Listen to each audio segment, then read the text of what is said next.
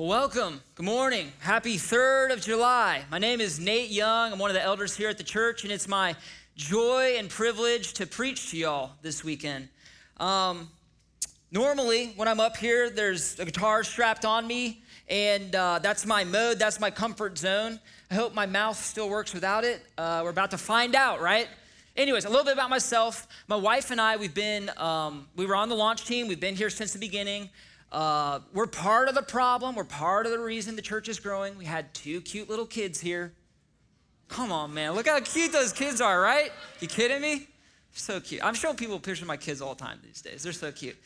We had our kids here. This church is our family, right? This church has become our home and our family, and we have our best friends in the world here. And like that video we just watched, some of my best friends have come via my DNA group. I have great friends in my DNA group. I love my DNA group. My wife loves my DNA group. The restaurant Breakfast Time loves my DNA group. Loves some of y'all's DNA groups too. I've seen y'all there. In any case, DNA groups are great. They're wonderful. But for those of us who have tried them or who are in them, we know that they can be kind of tricky at times, right? They're hard to get right.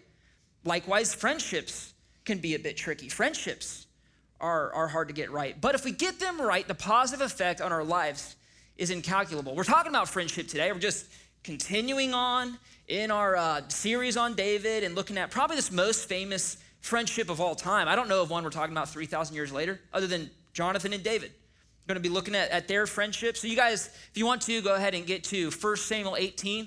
I'll meet you there in a few minutes.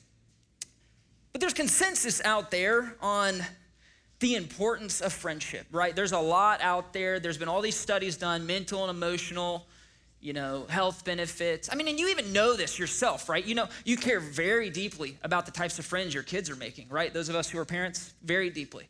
And one study I saw this, I thought this was interesting. As you age, the effect of social ties on extending lifespan is twice as powerful as that of exercising. So maybe go to the gym with a friend. Maybe that's better altogether. I don't know. But in any case, we know that friendships are important, but there's not a lot of consensus on like how do we do them? Right. There's not a lot out there. There's marriage conferences and there's leadership conferences and work conferences and parenting conferences, but not friend conferences, right? Ridiculous. No one's ever been to a friend conference. And I think the reason why there's not a lot out there on how to do them is because we don't even know what it means anymore. Like to say that you're my friend is a bit of a squishy thing to say now. Did you click the button on Facebook? Do we enjoy time together? Are we golfing buddies? Is it something deeper? Is there more commitment attached? I think we all know that, yes, it is a good friendship, but how much deeper on the spectrum? What are we aiming for? We don't know. I think we don't know. So in times, in topics where there is confusion about what to shoot for, it is helpful to look to the Bible to see if it says anything about that topic. It's not culturally conditioned by our cultural moment. That's wacko from time to time, right? So that's what we're going to do today. We're just going to look to the scripture. Here's where we're going today. We're going to talk about the necessity of friendship according to the Bible. Then we're going to look at the narrative of David and Jonathan's most famous friendship. And then we're just going to circle back and look at the ingredients of the friendship in Jonathan and David that we see and see if we can apply anything helpful to our lives. So necessity of friendship, narrative of friendship, ingredients of friendship. I know Kyle would have alliterated that. He would have found a word that starts with an N, not ingredients. And it is a requirement of preaching here, let me let you know. I will alliterate later, okay? So if you're uncomfortable, it's coming. Anyways, necessity of friendship according to the Bible. We first see it in design, right? Look at God. Look at the Trinity. Father, the Son, the Holy Spirit in perfect relationship with himself. The Godhead is a friendship, would be one way to look at it. And he creates man in his image and puts him in a garden, perfect relationship with God. But there's a malady in creation. What is it? Man doesn't have a friend, like a human friend. The creation of Eve speaks to the fact that she was even created, that man needs a friend, right? A wife, yeah, but more fundamental than that, a friend. And as we're looking at the garden, a helpful thing to think about, I think, in our culture, people will trample on friendships and trample on relationships in order to climb up the ladder of success. More money, a promotion, whatever the case may be. But that's foolishness, right? Because you're not gonna get so high that it's the Garden of Eden. And even in the Garden of Eden, it's not enough without a friend to share it with. So don't do that. If you've got a great friendship, don't trample it to get up the ladder. We also see biblically that friendship is essential to get us through the hard times in life. Friendship is essential to get us through the hard times in life. And you think like, that seems like a lot, essential. I mean, what about just, I don't know, a great relationship with my spouse and my pets and whatever AI is suggesting something to me to watch on Netflix tonight to drown it all out. Well, okay, the third ridiculous, you need more than that, right? But let's talk about the second one, pets. Let's talk about that. Seriously, some of y'all love your pets, right? We love our pets. Let's look back at the garden. Adam's in a garden, he's naming animals. He doesn't have a friend. It's not enough. We need more than that. So let's talk about the spouse. Let's talk about the spouse. Is that enough to get you through life's hard times? Yeah, I think so. But what is it about the spouse? What gets you through the cancer diagnosis? Is it the sexual chemistry? It's the friendship, right? We know this. A good marriage is a good friendship. And a good friendship is a good marriage. So we know this. We know this. Let's look at Ecclesiastes 4. It says this very clearly. 9 and 10. Two are better than one because they have a good reward for their toil. If they fall, one will lift up his fellow. But woe to him who is alone when he falls and has not another to lift him up. We need a friend. We need a fellow. We need somebody that when we fall will lift us up. We need friends to get us through the hard times in life. And that's the occasion of David and Jonathan's friendship. David is about to enter his, most dangerous season of his life. And that's when the friendship with Jonathan starts, and it carries for a few years to get him through that most dangerous season of his life. So I want us to look at this. Let's look at the friendship of Jonathan and David. Let's start with who even is Jonathan, right? Who is Jonathan? We haven't talked about him much these last couple weeks. Jonathan is Saul's son. He's prince in Israel. He's heir to the throne. He's a good guy. We first meet Jonathan in 1 Samuel 14, where he's on the battlefield and he's in this tactically precarious situation where there's a garrison of Philistines that has the high ground, and Jonathan and his armor bearer are alone on the low ground, and he says, God, I'm trusting you for a victory here, for your glory, for your people. Overtakes this garrison of Philistines. God comes through, gives him the victory, right? So he's courageous. He's a man of great faith. He's a war hero. It's in the Bible. I mean, that event is in the Bible. Great guy. How do Jonathan and David meet? We don't know exactly the start of their friendship, the text doesn't say, but it stands to reason that it's just when they're spending a lot of time together, when David is welcomed into Saul's court as his musician and armor bearer before the David and Goliath episode. We don't know how long that is, probably a couple years, and that's how your friendships start, right? That's how my friendships start, just in situations where we're spending time with each other, at the workplace, at school, in church, on the sports team, whatever. That's the soil to start a friendship. But something very unique and interesting happens in chapter 18, verse 1. And here's where we're going to start reading. Very interesting. This is the first time the Bible explicitly talks about their friendship. Right after the David and Goliath episode, it says this. As soon as he had finished speaking to Saul, David speaking to Saul, the soul of Jonathan was knit to the soul of David. And Jonathan loved him as his own soul. Okay, whoa. Real intense, real fast, right? It, like in an instant, as soon as, in this moment, they have this conversation, the souls being knit together. This is very strong language. And it's kind of like, at first glance, what's going on here? This seems interesting. What's going on here? Well, I think C.S. Lewis says something to us that helps us to understand what's going on here. C.S. Lewis says that friendship can go to a deeper level. A deeper level can be discovered when two people with similar passions or experiences create a bond around those passions or experiences. Okay, now let's think about what just happened.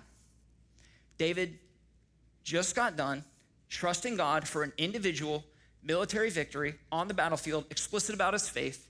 God gives him the victory for his glory and his people's good. Like the varsity version of what Jonathan had just done in chapter 14. And they have this you too moment, and Jonathan's like, oh, you too? Like I knew you believed in God, but I didn't know you believed in him like that. Now I see your faith in action on the battlefield, and he's coming through for you too. And they start this fast, tight friendship bond. And then that's the faith component, but then the military component, I think it's hard to overstate that as well. And those of us who haven't been in active combat, me, I don't think we get this, but there's been studies done on this, and they even use like familial language, the band of brothers, the bond between soldiers, right? And one study I saw that was done shows that Libyan frontline soldiers in the 2011 conflict, they surveyed them. 45% of them said that their bonds with their fellow frontline soldiers were stronger than their own family bonds. Very interesting. So it's a tight bond. It's a faith-based and a military-based bond, I think, that Jonathan and David have. Okay, then let's see what happens after that. This bond happens, verse 2.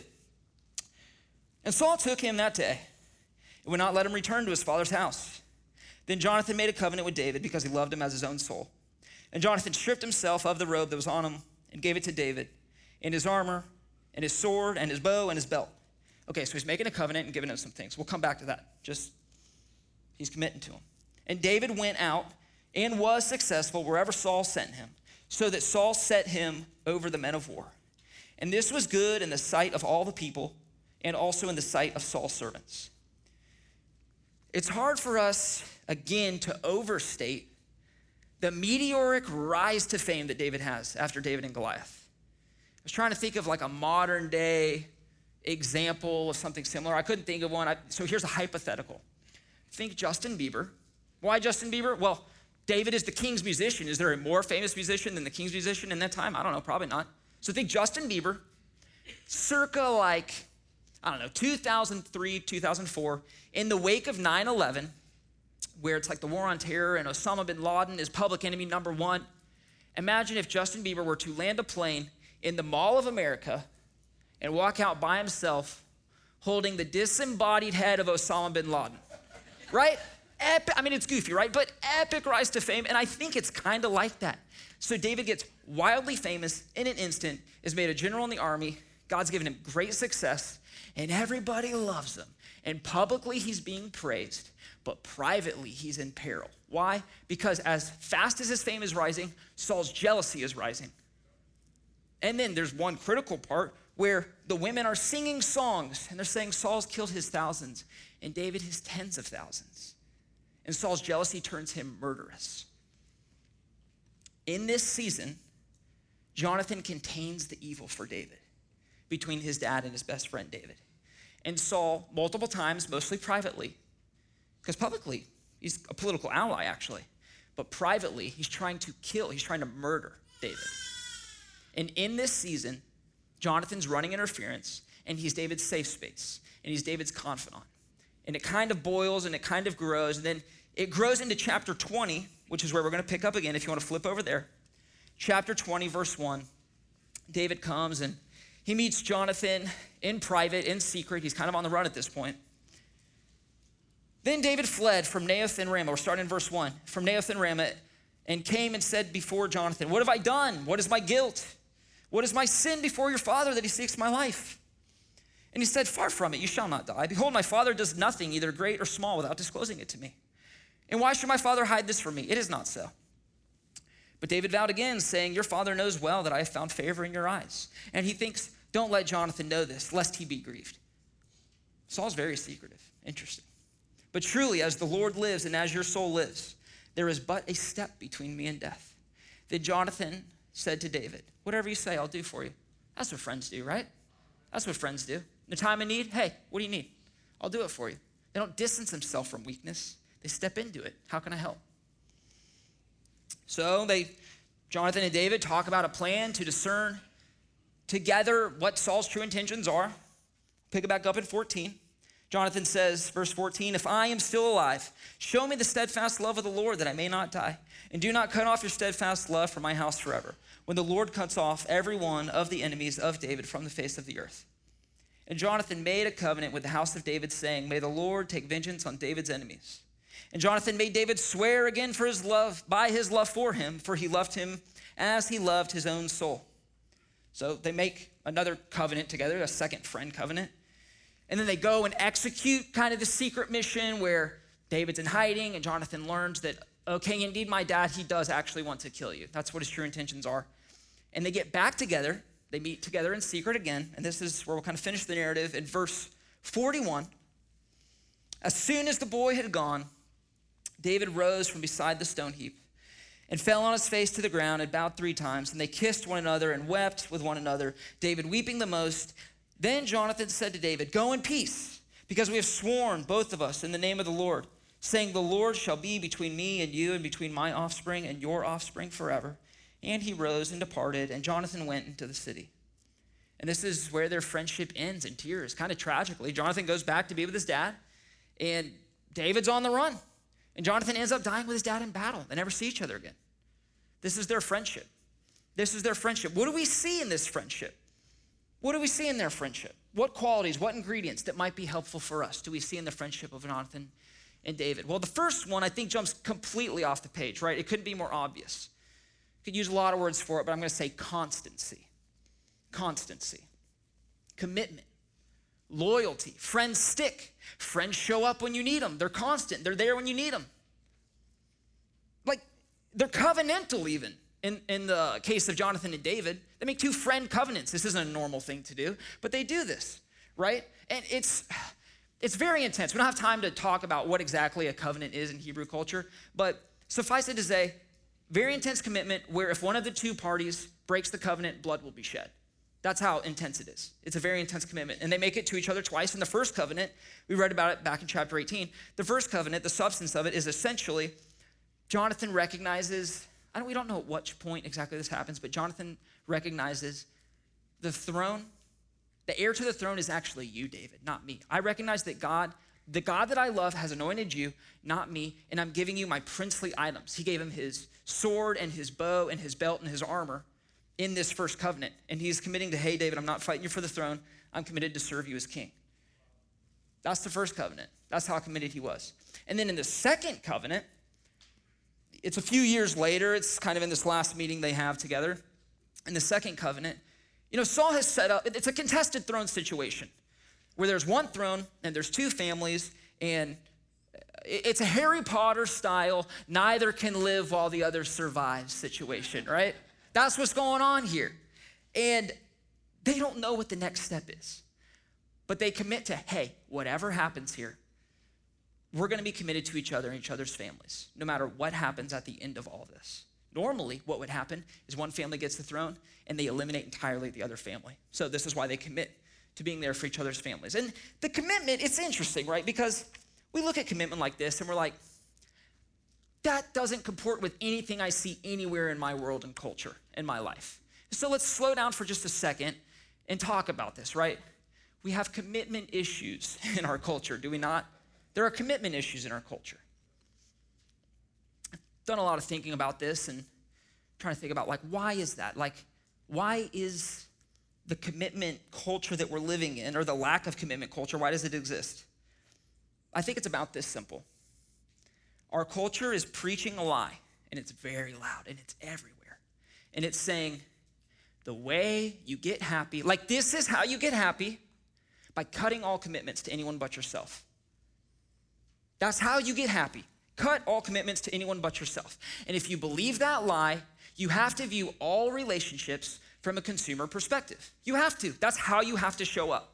David and Jonathan are covenantal. But if you believe the lie, you have to show up in every relationship as a consumer. It's interesting. Consumer relationships and covenantal relationships, they've been present in all cultures. And consumer relationships aren't bad. There's a place for them. The place is called the marketplace. That's where a consumer relationship is supposed to be. And normally, that's where it's been confined to in lots of cultures. But in our culture, this consumer mindset has broke free from the marketplace and has affected and infected my life and your life in all these places where it shouldn't be. The family, our friendships, the way we relate to church, the way we relate to people at church, our civic relationships. The consumer mindset has infiltrated all those places and it shouldn't be there. Let me just define terms here for a second. I think it's clear what I'm trying to say, but I want to be really clear about what I'm trying to say because I think it's helpful for consumer relationships. So here's some markers of consumer relationships. Your cost-benefit calculator is always going. It's always going when you show up in a consumer relationship. Do benefits outweigh cost? If so, I'm engaging. If not, I'm out of here. Your primary concern is the benefit of yourself in a consumer relationship. You know this. We know this, right? How do you show up to Walmart? Thinking about Walmart when you walk into Walmart? You want the good of Walmart when you go in there? No, it's ridiculous, right? The way you show up is I am primarily concerned about me, and if Walmart is dumb enough to do something like run such a good sale that they're losing money on, I'm buying all that stuff, right? That's how you show up. That's how consumers show up, concerned about themselves. This is very helpful. Consumers show up thinking, what do I need? How can you help? That's how they show up. That's how they show up. They show up thinking about how they can use the giftedness of the other for their own advantage. They show up thinking about, how can I distance myself from your weakness? If I see some weakness, space. Most importantly, consumers get to leave. There's often return policies and they always get to leave. And again, it's not wrong in the marketplace, but it's wrong in the family and it's wrong in friendships. And I said it's infected all these places in our culture and our lives, not just our culture, our lives where it shouldn't be. And one of the places I want to talk about, just to kind of really drive it home, is the family, right? Marriage. How has the consumer mindset infected our marriages? Well, the most obvious way is divorce, right? It's a return policy. You get to run the cost benefit on the back end after making a purchase and make a return if it doesn't work out for you, right? Divorce. But I was surprised to find out, thought this was very interesting, divorce rates are at a 50-year low right now, 39%, down from 50% in the 70s. Okay, that sounds good. That sounds like progress, right? But here's what I think is happening. Marriage rates are at an all-time low. All-time low. 50 years ago, if you wanted a normal adult romantic relationship, even if you didn't want the commitment part, like you kind of had to get married. And then if you decided, actually, you know what, never mind, you got rid of the commitment part and you got divorced. But nowadays, you don't have to get married, right? There's a buffet of options in our culture for normal adult romantic relationships. Like when I was young, when I was dating my wife, we dated all through undergrad. These are my options that I was aware of, at least. Trying to be dating her, engaged, married. And we went through those steps. I don't know, maybe like idiots, 2 weeks after we graduated, we got married. We just celebrated 10 years, so yeah, it's going great. Thank you. Thank you. But now there's all these options, and kids are saying things these days. I don't even know what they're talking. That's not when I'm getting old, right? When you start saying kids are saying things these days, that's how you're getting old. I don't know what they're talking about. And instead of talking to one, I Googled, what are different types of relationships? Here's what I found, an article entitled, What Are the Different Types of Relationships? Verified by a medical doctor. I don't know how, whatever, they're qualified somehow. Some of you are medical, I'm not trying to offend you, but anyways. Talking, dating, boyfriend, girlfriend, casual relationship, friends with benefits, partners, domestic partners, open relationships, polyamory. Jeez, man. There's a buffet, right? There's a buffet, and you can go shopping for which option you want. And it's mitigate commitment, it's cut the commitment, it's trade the wife and kids for moving in together and getting a dog. And at some point, it breaks down, it falls apart. It doesn't work. That's the consumer mindset. So now, that was the counter vision. The covenantal mindset, the covenantal approach to friendships. It's literally just the opposite, right? And I'm going to read it again back, conversely, because I think it's that helpful. Covenantally minded people show up without the cost benefit calculator going. That's how they show up. It's not going because they're staying whether it's cost exceed benefit or benefit exceed cost. They show up as often as possible, primarily concerned with the benefit of the other person. That's how covenantal people show up. This is so helpful. I think these questions are so helpful. This next one. Covenantally minded people show up asking these questions. What do you need? How can I help? What do you need? How can I help? I mean, look, we're all needy and need-ed, right? I mean, you can't always show up all the time asking that question. But do you ever show up asking those questions? Or are you always showing up? What do I need? How can you help? Like in your marriage, let's talk about marriage. You can apply this whole sermon to marriage. A good friendship is a good marriage. A good marriage is a good friendship. Like, how did you show up yesterday? Did you show up to your weekend? Hey, I need to go golfing. You can help by watching the kids for 6 hours today again. I mean, sorry if that's offensive, but I mean, do we ever show up? And I'm just trying to help. It goes better when two married people are showing up, both of them. What do you need? How can I help? If that's happening, you can probably still go golfing sometimes, right? Anyways, I'm just trying to help. And then finally, there are no return policies. You don't get to leave. You don't get to leave. So what kind of friend are you? Are you covenantal? Here's one good diagnostic question for us to ask. Who is around in the hard times when there's nothing to gain from being around you? Those are your friends. Those are your real friends. And conversely, who are you around in their hard times when there's nothing to gain from being around them? You're a real friend to them. You're a real friend to them. Look, in the good times, everybody's around, right? Everybody. The consumer and the covenantally minded person, both around. But in the hard times, consumer relationships evaporate. And covenantal friendships are the only ones there. Like you see this all the time with professional athletes. Professional athletes drafted in the first round, young guys in their 20s, move to a new big city, sign a contract worth tens of millions, hundreds of millions of dollars, whatever the case may be. Lots of new friends, but they have a sneaking suspicion none of them are their friends. And that's why you hear them clinging to, in some of these interviews, they're like high school guys that they used to go around with. And there's some of their childhood relationships. Because they don't know who their real friends are. But you know who knows who their real friends are? The bedridden person. They know. It's the only people that are around. It's the only people that are around. You show up for your friends when they're in need and there's nothing to gain. Like, we're good friends, right, when there's something fun on the social calendar. We have a great time together. But all of a sudden, when you need help moving on the weekend, and it's 95 degrees outside, I'm not as good a friend anymore. Right? I mean, I do this. I shouldn't do this. So I had a friend in college. It was the first year after college, actually. And he's a good friend, man. And his dad died, tragically. He was hit. He was riding his bike and hit by a drunk driver, died instantly. Tragic situation. I was having lunch with him about a month after that happened. Maybe it might have been more like 2 months after that happened. And we were just talking. I was just checking in with him a little bit. And he said, "Hey, thanks, man." We were actually on staff. I don't know if I said this. We were on staff together at the same church. I was interning at my church. He said, "Thanks. Nobody else on staff here has checked in with me about this in the last month or two." Not great, right? Not great. And I wasn't even being a good friend. It had been a month or two. Are we distancing ourselves from weaknesses? Okay, caveat here to this constancy one. Do you need to have the deepest level of commitment with everybody that we're associated with? No, right? Safety tip, don't do that. We shouldn't be doing that. But we can expect to have as many close covenantal friends as we are a close covenantal friend to. If we're always showing up, what do I need? How can you help? We can expect that they're showing up the same way. With the measure you use, it will be measured back to you. That's a biblical principle, right? And if we show up that way, we just need to be careful because when we're really needy, they might take advantage of a return policy. Friends are constant. Another ingredient that we see in the life of Jonathan and David is friends are transparent.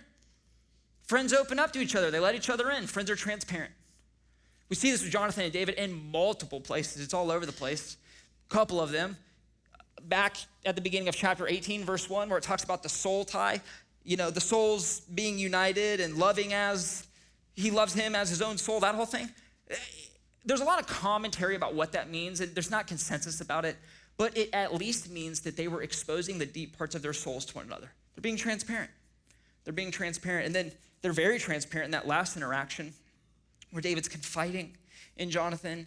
And, you know, at the end of it, they're weeping and kissing together. I mean, these guys are like, dude, they're military war heroes, political figures, weeping and kissing and like letting each other in. I mean, could you imagine our political figures doing this as friends?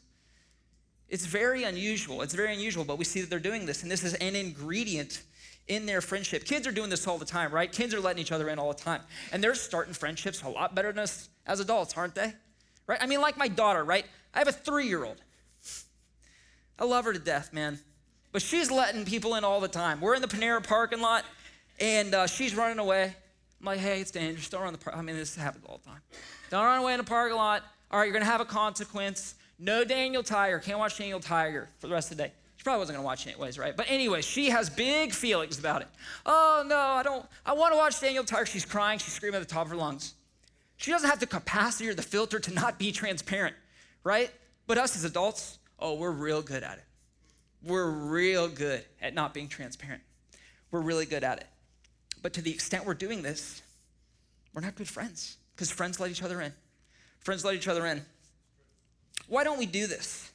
I'm going to ask this question kind of a lot in this section because I think it's helpful for us. I think, man, I'm really bad at this, and I think a lot of us are really bad at this, opening up, even with our closest friends. Why don't we do this? Well, one, the consumer mindset. We're selling, I'm a good time, and I want you to pay me by liking me. And I'd rather you like fake me than real me. The consumer mindset. That's not a friendship. That's not a real friendship. We're also doing this, I think, and this one's like a little darker, but I think this is a reason, because we like how it feels when we sense that somebody is jealous of us. Like, we like that. We don't talk about it. But if we sense that somebody is looking at us and thinking, oh, that guy, he looks like he's got it all together. Looks like he's got a great walk with the Lord, great family, good job, whatever the case may be. I wish I could trade my life with that guy's life. If we sense that, we like how that feels. That's not friendship. Friends don't do that. Friends aren't seeking to impress each other. And Jonathan and David are not doing this in their friendship. Friends let each other into their deepest thoughts and feelings. They let each other into their decision-making process. We see David do this with Jonathan, right? He has a decision to make about how to handle Saul, and he goes to Jonathan about it. He goes to Jonathan.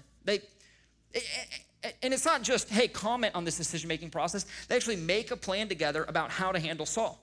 Friends let each other in on their decision-making process. I think we don't do this a lot of times because we just don't want other people to know that we lack wisdom, right?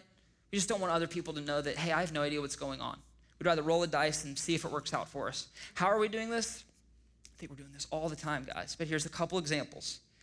I think one place is some of you have an elaborate decision-making process about a romantic partner that you're, or the process of how to identify and date romantic partners. It's elaborate, it's well thought out, you're executing it, and no one has a clue the criteria and how you're doing that. Are you making good decisions? I hope so, but I don't know. That's kind of the point. Nobody knows. I hope so. It's possible that the butterflies in your stomach, the way that person makes you feel, might be at a conflict of interest with what's actually good for you, though. So it would be helpful to just let in some good friends to that process, right? Just let them in. Just talk to them about it. Another place I think we do this, oh, man, we're doing this all the time, guys. The older we get, we're doing this all the time. Money. Immense secrecy around money. The opposite of transparency is secrecy. And we're doing this all the time. Like, for example, some of y'all just bought a bigger house or bought a new car on a max leverage car loan or are financing some extent of your lifestyle on credit card debt. And am I saying wrong? No, I'm not saying that. But how do you know if it's wrong? Is it just you and your brain trying to figure it out and trying to do it? Because if you're keeping that process completely secret for your entire life, things in a secret garden tend to grow mutant. They tend to grow in a bad direction eventually. They do. This leads us to our last one. Last way friends let each other in. Friends let each other into their flaws. David's doing this with Jonathan. He's like, hey, your dad's trying to kill me. Have I done something wrong? Tell me, I want to know. Have I done something wrong? This is confession and accountability. Hebrews 3:13, such a helpful verse. This is such a good verse. It says, exhort one another daily, lest you be hardened by the deceitfulness of sin. This verse implies, guys, listen to this. This is so important. This verse implies that if we're not talking to each other about how we're doing, our sin's growing up and we don't know. That's the deceitfulness part. Lest you be hardened by the deceitfulness of your sin, lest I be hardened by my sin. And things that are secret, things that are not talked about, tend to grow mutant. It's like, you guys seen Stranger Things? Anybody? A couple people? All right, two people. I'm sure more than two people have seen it. Anyways, Stranger Things, season 2. Dustin, he's got that cute little pet Dart, right? See, I know somebody was seeing, yeah. That cute little pet Dart. It's not a cute pet, right? But he thinks it is, and he's feeding it candy bars, and he's keeping it secret in his room. But it's a Demogorgon, right? It grows up into a monster. It eats his cat. That's not a cute pet. Some of us have sin in our lives that we think is a cute pet, and we're feeding it in our room, and nobody knows, and it's growing up. And it's not going to be good for us. It's not going to be good for us. So what would be a helpful thing to do about that? Exhort each other and I would recommend giving out what I'm going to call hunting licenses. Guys, if you have a friendship where you feel like you can do this, it's so valuable. Don't give it up. Don't give it up. Giving out some hunting licenses. This is what a hunting license is. It says, hey, I want to be humble enough to admit that in the wild forest of my life, there is sin lurking and growing that I'm not aware of, that you might be able to see. You have a hunting license. It's open season. You can come hunting. And you can pull the trigger and kill the sin. Couple rules of engagement for giving these things out. They're dangerous, right? Hunting licenses are dangerous. First rule, actually give them out. Like, be explicit about it. Don't say, oh yeah, I got a couple guys. They know they can talk to me about my stuff. No, they don't. No, they don't, right? Would you feel more comfortable talking with somebody if they explicitly invite you into that or if they don't explicitly invite you in? Obviously, if they do, right? So actually give them out. That's the first rule. Second rule, when a friend pulls the trigger, you don't get to be like, oh, no, that's not what's going on here, and how dare you? Don't approach me like that about that. How dare you? They'll never pull the trigger again. They'll never pull the trigger again. And they're not trying to kill you, man. They're trying to kill your sin. That's a good friend that's willing to do that. That's a good friend. You might think they're trying to kill you because of how one with your sin you are as you grew it up in secret and it's wrapping itself around you. And your friend's trying to help you when they do that. I hope not many of us have had this experience, but maybe some of us have. We have like this 10, 15-year sin struggle that you realize way too late, and you didn't ever talk with anybody about it, and it almost blew up your life, or it did blow up your life, or it's about to blow up your life. I think, this is important, I think we can avoid that situation from ever happening. I actually think it's foolproof if we give out some of these hunting licenses and are responsible when our friends come and use them. Like, think about David. I wonder if David and Bathsheba ever would have happened if Jonathan was still around. I don't know, maybe. Probably not. A guy who knew his soul as his own soul probably would have said, hey man, not good for you. You need to be at war with the guys. That's where you need to be right now. And it probably never would have happened. Safety tip. Transparency is scary, right? This stuff is hard. It's hard. It's hard. Do we let everybody into every layer of everything? No, absolutely not. The people who get invitations to the lower stuff, we're responsible at, levels 1, 2, and 3 in the basement. That's who gets invited deeper into the basement, right? Okay, I've thought about, at this point, how you guys might be feeling. New guy up here. Talking about friendship, easy. And now, like 35 minutes into it, we're, okay, the deep, transparent, mutual knowing of myself and exposing of myself and the self-sacrificial constancy, I don't know, man, that sounds pretty hard. Or some of you are like, I tried that. I tried to let somebody in. Didn't go great. Not doing that again. No way. Not doing that again. You have the desire, maybe, to be a constant and transparent friend, but you don't have the power to actually do it. Some of you guys are more introspective than others, and you've looked deep down in there, and you've seen some stuff, and it grosses you out, and you don't want to let anybody else see that stuff because you're afraid that if they see it, they're going to be like, no thanks, I'm out of here. And some of you are not introspective for precisely the same reason, because you have a sneaking suspicion something is gross in there and you don't want to look at it. You don't want anybody else to look at it. You don't have the power to be a transparent, constant friend because you have not experienced transparent, constant friendship. You haven't been on the other side of it where somebody gets close to you and they see it and they stay. This is only possible, you guys know where I'm going with this. This is only possible fully, completely with one person, and his name is Jesus Christ. Some of you don't know him. I want to tell you about him. Jesus Christ gets close. He gets close. And when he gets close, he sees the gross stuff. And he doesn't say, never mind, gross, I'm out of here. Nope, this is what he does. He sees all of it. He sees you down there with it. He takes all of it. He puts it on his back. He gets on a tree. He spreads his arms out. They get nailed down. His feet get nailed down. He bears the wrath of God for it because it is gross. And he doesn't get down. He stays. He's the friend who stays. He's constant. He could have. When it was getting hard on the cross, he could have said, never mind, con legions of angels, I'm out of here. He didn't. He stayed. You're saved by the friend who stays. And he's so transparent. He's so open to you. I mean, his arms were nailed open. Could they be more open? He's so transparent. He's so open to us. Some of you guys are like, I tried friendship like that. I don't want to do it again. Jesus is saying, try it again. Try it with me. It's going to go better this time. There's another group of us in here who, you're saved. You know Jesus. He's your Savior. But you don't know his friendship where you need it the most. There are floors in your basement that he doesn't have access to. Do you know his friendship?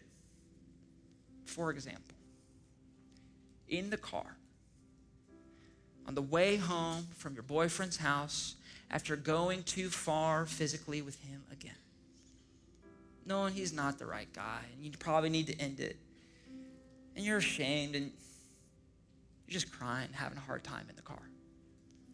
You know his friendship right then? That's when he wants to be your friend. Right then, right in the car, right then. That's when he wants to be your friend.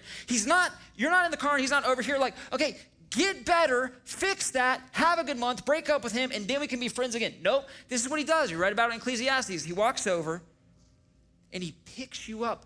When you fall down, he picks you up. He's your friend in it. He already knows. Tell him, he already knows. He wore it on his back on the cross. Tell him, talk to him about it.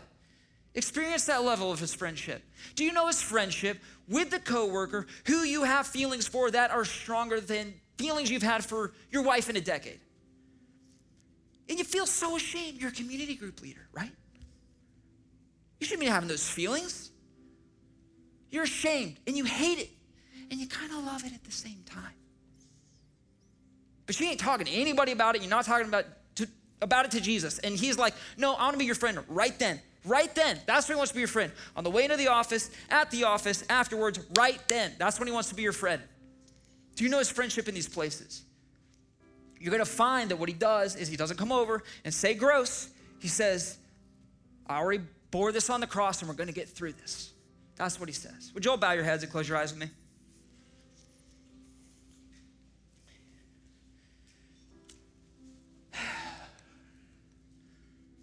Jesus Christ.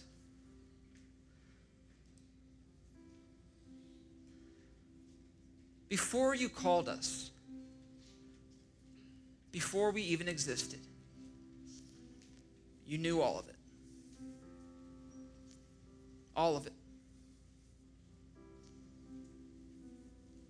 All of it. And still you loved. And still you stay. And still you made a covenant, a friend covenant with us in your own blood, and it ain't gonna be broken. And you're not going anywhere. Help me, help your church, help these people, help us to experience the deeper layers and the deeper levels of your friendship. And as we experience it, would you create in us the power to be that type of constant, transparent friend with our friends? We love you. We praise in your name, Jesus. Amen.